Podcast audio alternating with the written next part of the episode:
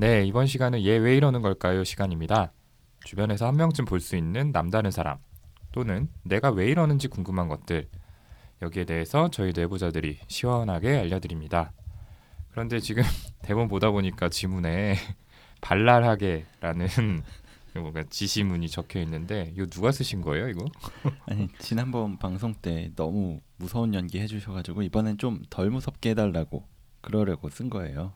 아 그때 무서운 남편. 음, 네네. 제가 그때 아내 역할 했었는데 진짜 무섭고 나한테 원래 감정이 있었던 건 아닌가 생각이. 그 그거 연기 톤 아니지 않았어요? 네, 평소 그죠. 동훈이 얘기하는 목소리 그러니까. 그대로던데.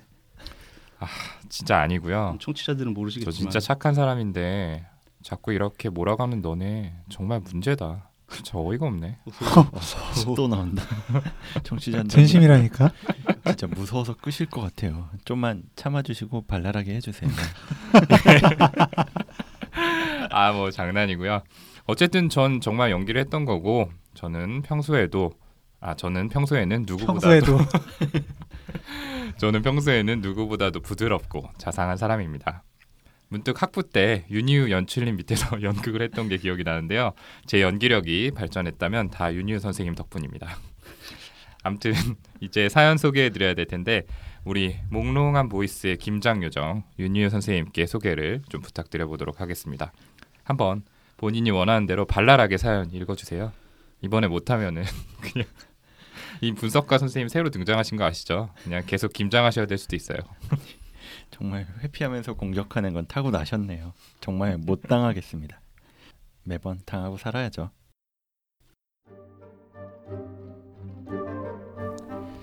안녕하세요. 방송을 듣다가 용기 내서 글을 남깁니다. 저는 두 아이를 둔 주부입니다. 40살 초반이고요. 근데 서른 중반부터 생리 전 3일에서 5일 사이에 항상 불안한 마음이 들고 집중이 안 되고 친정 식구나 아이들 아니면 남편하고 다툼이 일어납니다. 뭐 예를 들어서 친정 식구들에 대한 부담감이나 걱정, 뭐 아이들 육아에 대한 지치고 피곤함, 시댁에 대한 원망, 미움 이런 것 이런 감정 조절이 잘 되지 않습니다. 남편과 꼭 그쯤이 되면 다투게 되고요. 사실 이런 패턴이 좀 오래됐고 산부인과에서도 두 달치 약을 처방받아서 먹어봤지만 크게 효과는 없었어요. 그렇게 생리가 끝나고 나면 다시 평범하게 일상생활을 하고 그때 자책감이 몰려오긴 하지만 그래도 평범한 감정으로 하루하루를 보냅니다. 제가 딱 그 생리전 증후군이라는 사실을 인지하고 잘 조절해 보려고 애를 쓰거나 아니면 사람들하고 마찰을 없애려고 만남이나 연락을 자제하기도 하고 남편하고도 많이 얘기를 안 하려고 애를 쓰곤 합니다. 근데 그러다가 마침 시댁에 일이 생기거나 아니면 불편한 일 같은 게 있으면 감정이 조절되지 않고 분노하고 독서를 하게 됩니다. 가장 힘든 건 그때 감정을 전달받는 남편일 거고요. 그리고 또 한편으론 자책하고 또 관계가 틀어지는 거를 풀기가 힘든 저 스스로한테도 좀 힘든 마음이 생깁니다. 정말 이 부분을 고치고 싶습니다. 정신과 상담을 받아보려고 해도 금액이랑 또 과연 치료가 될까 싶기도 하고 그래서 망설여지고 있어요. 생리 전 3일에서 5일만 내가 잘 조절해보자. 이렇게 시간이 많이 흘렀고 주변 사람들한테 불편을 줬는데 가장 그 기간에 마음을 상하게 하는 건 친정 부모님에 대한 부담감, 걱정스러움이었던 것 같아요. 거기에 시어머니에 대한 원망이나 서운함도 있고요. 평소에도 걱정이 좀 많은 편이긴 한데 주변 사람들은 착하고 유연하고 밝은 성격으로 바라보고 있습니다.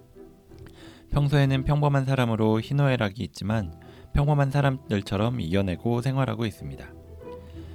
생리전 증후군이 아니어도 뭐 항상 짐이 될 것 같은 친정이나 시댁에 대한 스트레스는 있고요.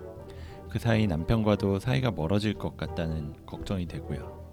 그리고 또 너무 잘하려고 하는 성격이나 남을 신경 쓰는 성격도 저를 힘들게 했었던 것 같긴 합니다. 제가 어떻게 좋아질 수 있는 방법이 있는지 꼭 도와주셨으면 좋겠습니다. 도움 부탁드릴게요.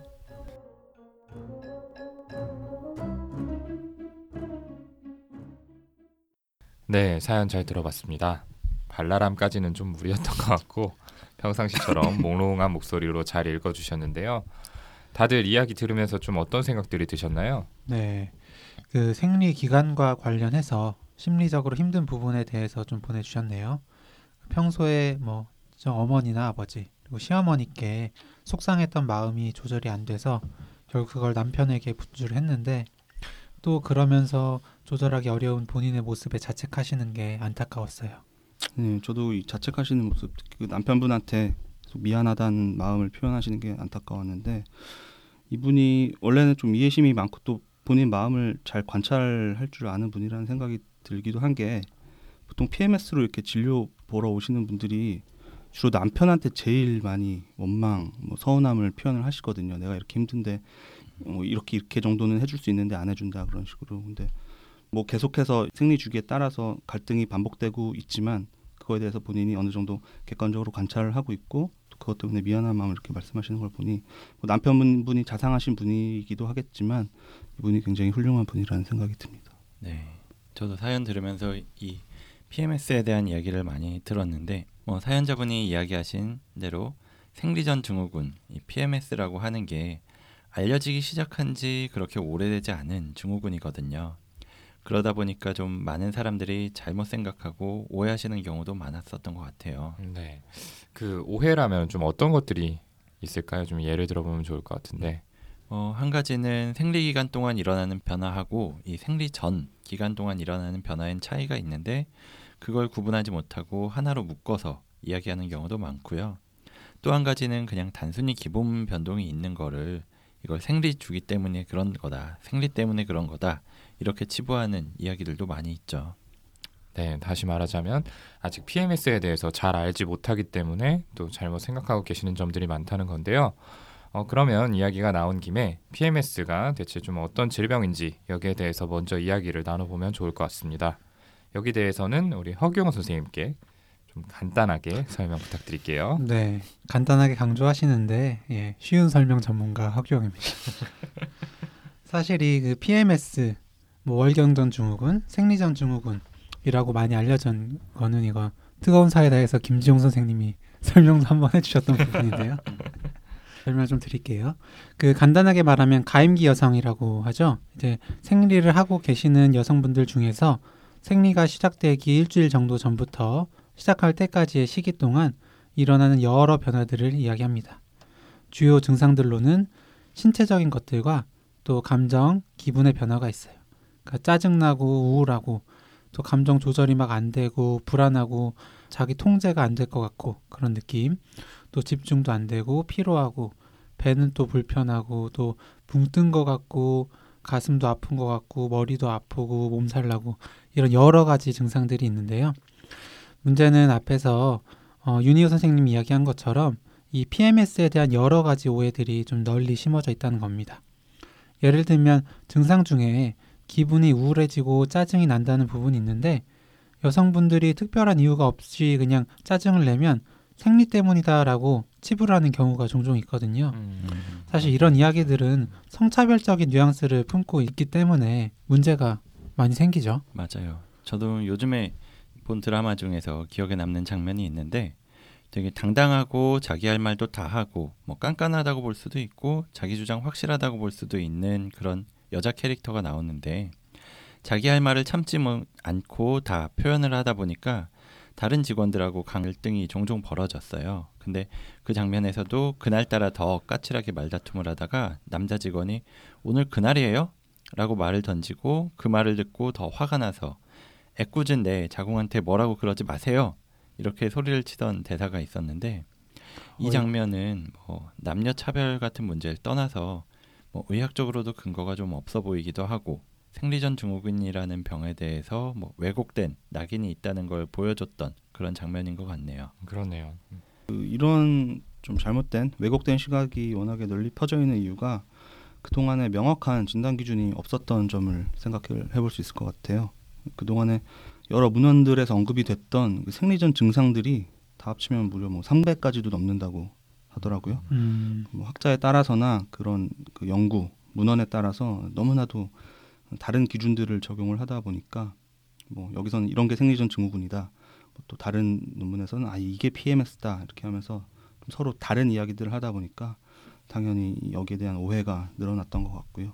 이 정신과에서 사용하는 진단 기준 통계적 진단 편랑 DSM에서도 이 PMS가 진단 기준으로 들어온 지는 얼마 안 됐습니다. DMS에서는 지금 PMDD, Premenstrual Dysphoric Disorder라는 진단이 등재가 되어 있는데요. 월경전 불쾌장애. 네, 맞습니다. 월급용 불쾌장애. 정식 진단에 포함된 건 그 2013년에 최근 버전인 DSM-5가 나오면서부터입니다. 그 이전에는 그 87년에 DSM 세 번째 버전의 그 개정 버전에서 처음으로 Late Luteal Phase Dysphoric Disorder 그 후기 황체기 기분 부전 장애라고 좀 어려운 단어로 분류를 시작을 해서 영어 그렇게 흘려드 흘려가듯이 어, 하지 네. 말아 주실래요?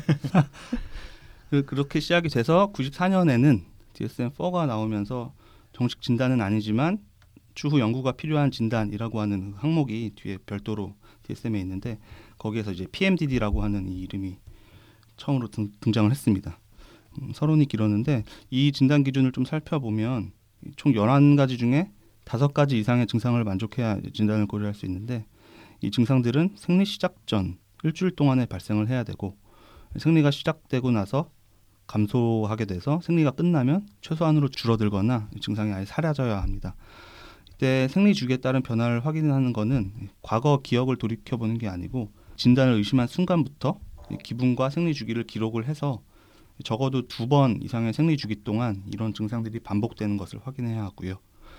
여기 포함되는 이 증상들이 뭐가 있냐면 두드러지는 감정의 기복이나 이 대인 관계에서 갈등을 일으키는 짜증, 화, 심한 우울, 예, 불안이나 긴장 이것들 중에 한 가지가 포함이 되어야 하고요.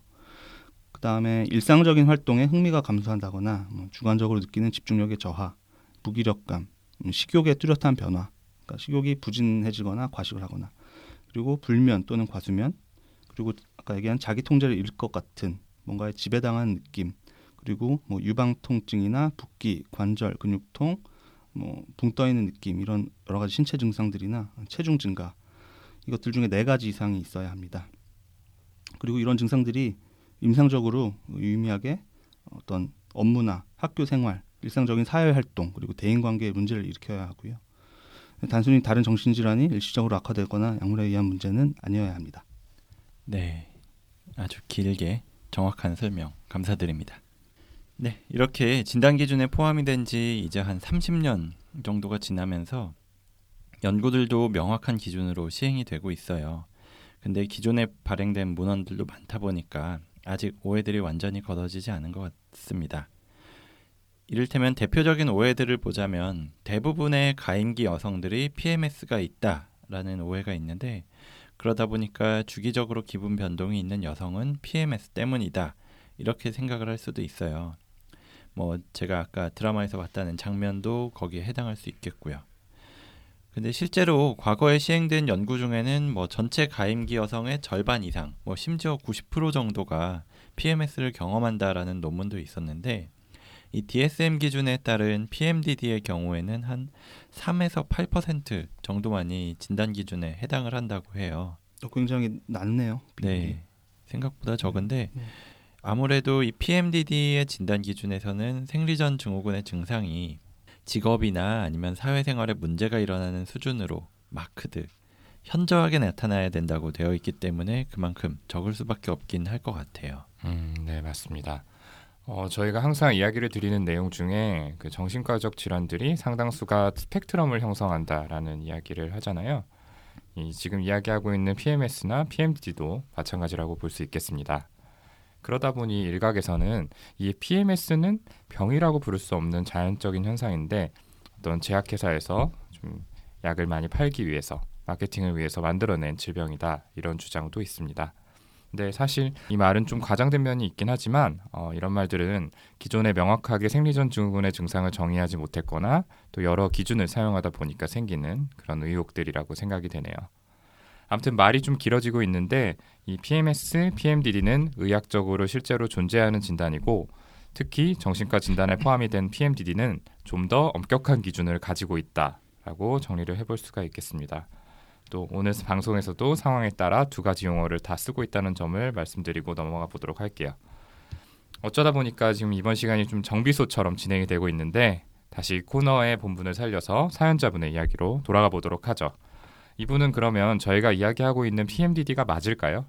음, 사실 이제 사연자분이 PMDD가 맞는지를 평가하기에는 좀 정보가 부족하기는 해요. 그래서 그래도 좀 이제 말씀을 드리자면은 이 PMDD를 진단할 때 제일 중요한 게 진단을 의심하기 시작한 때부터 생리 주기와 감정 변화를 기록해서 정말로 생리 전 일주일 이내에 증상들이 일어났는지를 판단을 해야 됩니다. 그 사연자분이 말씀하신 것처럼 항상 생리 전 3일에서 5일 정도의 사이에 기분 변화가 일어난 것이 맞다고 가정하고 좀 말씀을 드릴게요. 이때 불안감이나 뭐 대인 관계에서의 갈등 그리고 화가 나고 또 본인에 대해서 자책하게 되시고 또 지치고 피곤한 상태 이런 증상들에 대해서 말씀을 해 주셨잖아요. 이것들만 해도 진단 기준 중에 다섯 개 이상은 만족한다고 생각이 들어요. 뭐 물론 이제 나머지 진단 기준 맞는지는 더 확인해 봐야 되겠지만요. 네, 그렇습니다. 어, 다만 정확히 확인하기 위해서는 무엇보다도 생리 전 일주일 이내에 확실히 이런 문제들이 두드러지고 또 생리가 끝날 쯤의 시기에는 증상이 거의 완전히 사라지는 정도의 변화를 확인할 필요가 있겠죠. 사연자분이나 아니면 지금 듣고 계신 청취자분들께서도 혹시 나도 PMS인가라는 생각이 드신다면은 앞서 이야기한 증상에 더해서 이 생리 일주일 전에 시작이 되고 생리가 시작되면서 증상이 줄어들면서 생리가 끝나면 증상도 완전히 없어지는지 이 변화를 좀 체크해 보시면 될 것 같습니다. 단 과거의 기억을 더듬으면서 확인을 하는 게 아니라 어, 지금 이제 생리가 시작을 하게 되면 생리를 앞두고서 지금부터 감정의 변화와 생리 주기를 일기처럼 기록하면서 확인을 하는 게 중요하겠죠. 네, 맞아요. 이 사실 앞에서 말한 진단 기준 그 11가지 증상도 중요하지만 생리 주기와 증상의 연관성이 아주 중요한 질환이거든요. 뭐 다른 종류의 우울증이나 뭐 불안 장애, 신체화 장애 같은 거랑 확실하게 구분되는 차이점이기도 하고 원인도 완전히 다르다고 볼 수 있거든요. 뭐 이왕 이야기 나온 김에 원인에 대해서 이야기를 좀 해볼게요. 생리 주기에 따른 여성 호르몬의 변동이 그 원인의 중요한 역할을 한다고 하고 그 중에서도 에스트로겐과 프로제스테론이라는 두 가지 호르몬의 변동이 영향을 준다고 알려져 있습니다. 이 두 가지 호르몬에 대해서는 많이들 들어보셨을 거예요. 혹시 요즘에도 고등학교 생물 시간에 배우나요? 저한테 물어보셔도 여기 고등학생이 없는데 저희한테 물어보셔도 저희 너무 먼 것 같아요. 네. 그때랑.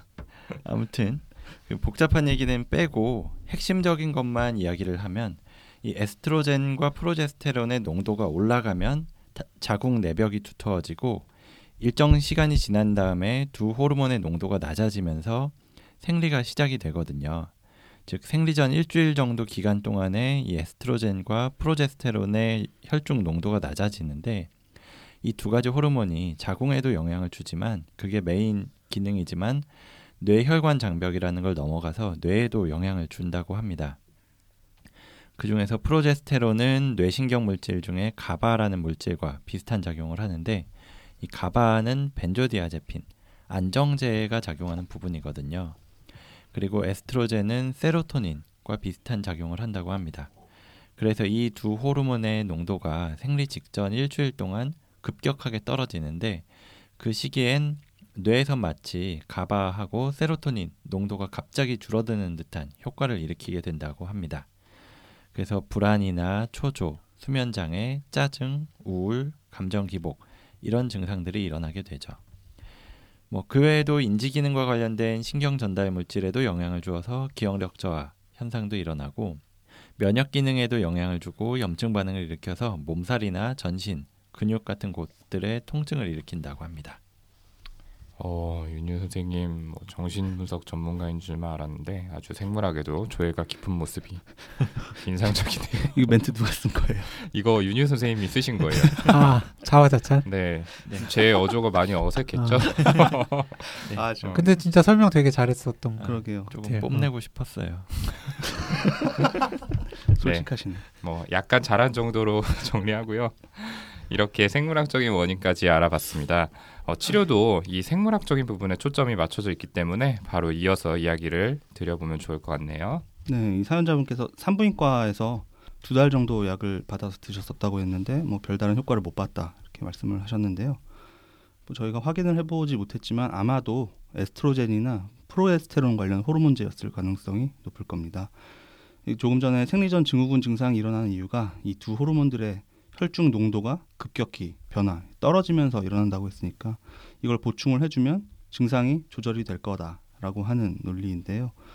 문제는 이 방법이 어떻게 보면 일시적으로 생리를 늦추는 데는 도움이 되겠지만 그 약을 중단하는 시점 이후로 두 호르몬의 농도가 다시 떨어지고 그러면서 결국 PMS 증상이 언젠가는 찾아올 수 있다라는 한계가 있다는 점입니다. 그래도 중요한 시험을 앞두고 있다든지 하는 이런 PMS를 늦춰야 될 필요가 있는 경우에 이렇게 약을 먹어서 주기를 조절하기도 한다는 이야기를 들어보기는 했고요. 아, 그리고 좀 더 효과적인 근본적인 치료로 알려져 있는 것은 SSRI 항우울제를 복용하는 거죠. 그 희우가 얘기한 것처럼 혈중의 에스트로겐 농도가 감소할 때 뇌에서는 이 마치 세로토닌 농도가 감소하는 것과 같은 효과가 일어난다고 했잖아요. 전에 우울증이나 약물 방송에서 저희가 뭐 여러 차례 얘기했던 건데 이 SSRI 선택적 세로토닌 재흡수 억제제는 뇌에서 세로토닌 농도를 높이는 작용을 하니까 여러 가지 기분 증상들을 조절할 수 있다는 이론입니다. 이 방법은 호르몬제 앞에서 얘기한 약들과는 다르게 생리 주기에 직접적인 영향을 미치지 않고 또 증상 조절에 대한 효과도 좀 더 뛰어나다고 알려져 있어서 이 PMDD, PMS의 치료에 가장 효과적이라고 알려져 있습니다. 또한 가지 덧붙이면 그 우울증 치료할 때는 그이 항우울제 약을 적어도 한 2주 이상 최소 한 한 달 정도는 복용을 해야 효과가 나타난다고 저희가 말씀을 드렸었는데 이 PMDD의 경우에는 항물질을 복용하고 단 몇 시간 짧게는 아주 몇 시간에서 며칠 이내에 효과가 나타난다고 합니다. 그래서 우울증 환자분들이 약을 복용하는 것처럼 뭐 오랜 기간 꾸준히 복용할 필요가 없고 이 증상이 PMS 증상이 일어날 시기에만 일시적으로 전체 주기 생리 주기 중에 한 1에서 2주 정도씩만 복용하고 중단을 해도 된다고 돼 있는 거죠. 음, 그렇죠. 음. 큰 이점이죠. 맞아요. 사실. 네. 그 약물 치료를 방금 정현이가 설명해 줬는데요. 또 PMS에 동반되는 여러 가지 부정적인 생각들에 대해서는 인지행동 치료도 효과가 있다고 합니다. 그러니까 특히나 스스로에 대해서 왜곡된 생각이 드는 걸 교정하는 거, 일상적인 활동에서 PMS 증상 때문에 뭐 여러 가지 일어날 수 있는 갈등을 줄이는데 효과를 볼 수 있다고 알려져 있죠. 우울증이나 불안장애에서 시행하는 인지행동 치료와 중복되는 점도 많이 있다고 하고요. 인지행동 치료가 뭐 항월제에 비해서 뭐 효과 자체는 좀 떨어진다고 하는 연구도 있고 아니다 비슷하다 그 이상이다 라는 연구도 있는데 어쨌든 약물 치료는 증상이 있을 때마다 약을 복용해야 하는 반면에 인지행동 치료는 한 번 치료를 받고 나면 그 효과가 더 오래 지속될 수 있다는 게 장점입니다. 그 사연자분은 평소에 가지고 있는 생각, 그러니까 항상 짐이 될 것만 같은 친정이나 시어머니에 대한 원망, 또 남편과 멀어질지도 모른다는 그런 걱정, 이런 부정적인 생각이 이 생리 때 더욱 사연자분을 우울하고 힘들게 하고 있거든요. 그런데 친정이나 시댁, 남편 모두 그분들을 이제 바꾸기는 쉽지가 않잖아요. 결국 사연자분이 가족들에 대해서 걱정하고 또 부정적으로 생각하는 부분을 좀 어떻게 좀 바꿔야 될 것 같아요. 그러니까 그 부정적인 생각을 교정하는 것이 인지 치료고요. 사연자분께는 약물 치료만큼이나 중요하고 또 도움이 될 것 같습니다. 그렇게 하시면서 생각과 또 그때 생리 주기 동안의 감정 사이에 고리에 대해서 좀 얘기를 해보시고요. 그리고 하나만 더 추가를 드리자면은 원래 이제 좀 본인이 완벽해야 되고 잘해야 되고 또 남의 눈치를 보는 그런 성격이라고 하셨잖아요. 사연을 보면 저희한테도 항상 힘든 내용을 쓰신 다음에 자긴 평범하게 잘 살고 있다 이렇게 부연하시면서 저희에게도 어떻게 보면 좀 잘 보이시려는 그런 음, 모습을 좀 저는 음. 느끼기도 했었는데요. 그 부분에 대해서는 좀 정신치료도 여력이 있다면 해보시는 게 어떨까 싶습니다. 음. 네, 좋습니다. 그 사연자분께서 하신 말씀 중에 두 달 정도 산부인과에서 치료를 받으셨을 때 큰 효과를 보지 못하셨다고 하고 또 정신건강의학과에 가보기에는 경제적인 부담도 있고 또 효과가 있을지 의문이 들어서 망설여진다 이런 얘기를 해주셨죠. 근데 앞서 여러 선생님이 말씀해 주신 것처럼 분명히 효과가 있다고 알려진 치료법들이 있고 또 이 치료들의 경우에는 건강보험이 적용되는 부분들이 꽤 많기 때문에 아주 큰 비용이 들지는 않을 거라는 생각이 들어요. 이 방송 들으시면 꼭 한번 상담을 받아보시기를 권하고 싶습니다. 네, 오늘 이렇게 PMS 사연에 대해서 이야기를 나눠봤는데요.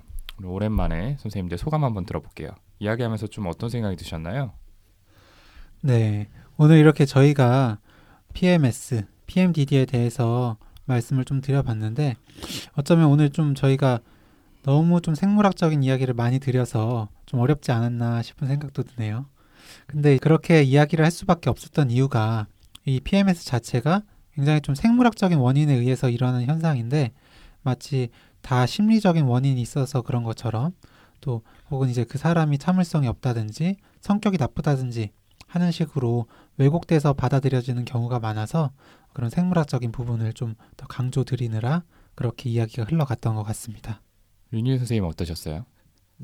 교영이가 말한 것처럼 이렇게 왜- 왜곡되게 받아들여져 있는 게 워낙 많다 보니까 사실 이야기를 하다 보면은 주변 사람들하고도 그렇고 그것 때문에 이 문제 때문에 마찰이 일어나는 경우가 간혹 있거든요. 나도 모르게 뭐 누구랑 말다툼을 하다가 갑자기 좀 이유 없이 좀 짜증이 많은 것 같다 싶으면은 어, 혹시라고 생각을 하고 말을 하는 순간 싸움이 더 커지고 그런 경험을 해본 적이 있는데 그런 왜곡된 어떤 생각들을 좀 교정을 하는데 도움이 됐으면 좋겠고요. 또 사연자분도 여기 이 방송 들으시면서 좀 생각을 해보시고 혹시나 치료를 받게 되시면은 좀 도움을 받으실 수 있지 않을까 그런 생각을 해봤네요. 네, 좋습니다. 어, 그럼 방송 마무리 짓기 전에 마지막으로 저희의 소통 창구 소개해 드릴게요. 저희의 소개 요정, 불안 요정 손정현 선생님 오늘도 한번 들어보도록 하겠습니다. 저도 방송 소감 말하려고 그랬는데 안 시켜서 아, 그래요? 약간 삐졌네요 제가. 머릿속으로 열심히 준비하고 있었죠. 예. 네, 그럼 그래서 안. 시켰어요. 시켜주, 시켜주세요. 시켜요? 넘어가고요. 음. 저기 정현이가 그래도 전문가일 것 같은데 왜냐면 와이프가 맞아요. 산부인과 전문이시니까. 아, 제가 안 그래도 진료 보- 보다가 어. 조금 그런 궁금한 부분 뭐 여자기도 하고 또 산부인과에 살아서 물어봤는데 의사들이 조금 그런 부분 있잖아요. 자기 전문 진료 분야가 아니면 뭐 음. 자세히는 몰라서 제가 아는 정도의 지식을 얘기를 음. 했는데 이거 편집해야겠다. 큰일 나겠다. 아, 수술은 굉장히 잘하신다고. 아. 급수습을 해주시네요. 네. 네. 하여튼 방송 오늘 이렇게 하면서 조금 반성을 했던 게 왜 남자들끼리도 뭔가 좀 예민한 모습이 있으면 뭐 너 생리하냐 이런 식으로 농담처럼 얘기를 그런 사람들이 있잖아요. 음, 아무튼 여자분들이 겪는 그 고통에 대해서 더, 더 배려를 해야겠다는 생각을 했고요. 네, 그리고 저희 소통 창구 소개해 드리겠습니다. 예, 페이스북 그리고 카카오톡 플러스 친구에 뇌부자들이라는 이름으로 계정을 만들어서 방송에서 미처 못한 얘기 좀 더 자세한 이야기들을 올리고 있으니까 친구 추가 팔로우 하셔서 구경하시고 또 피드백 올려주시면 감사하겠습니다. 네. 그리고 저희 방송에 협찬해 주시는 분들이 계시는데요. 강한 라이프스타일 브랜드로서 이익금을 통해 아동 학대 피해자들을 돕는 사회적 기업인 휘길리 다울리에서 저희 사연 주인공으로 채택되신 분들께 10억 턴 퍼스트 오일과 카카오 수제 비누팩을 보내드립니다. 그 좋은 일을 하는 기업인 만큼 저희 방송을 통해 더 많은 분들이 알게 되었으면 하는 바람입니다. 네, 좋습니다. 이걸로 22-2화 얘왜 이러는 걸까요? 시간 마치고요. 어, 날씨 많이 추워지는데 감기 조심하시고 저희는 다음 시간에 더 열심히 방송 준비해서 재밌는 컨텐츠로 찾아뵙도록 하겠습니다. 감사합니다. 감사합니다. 감사합니다.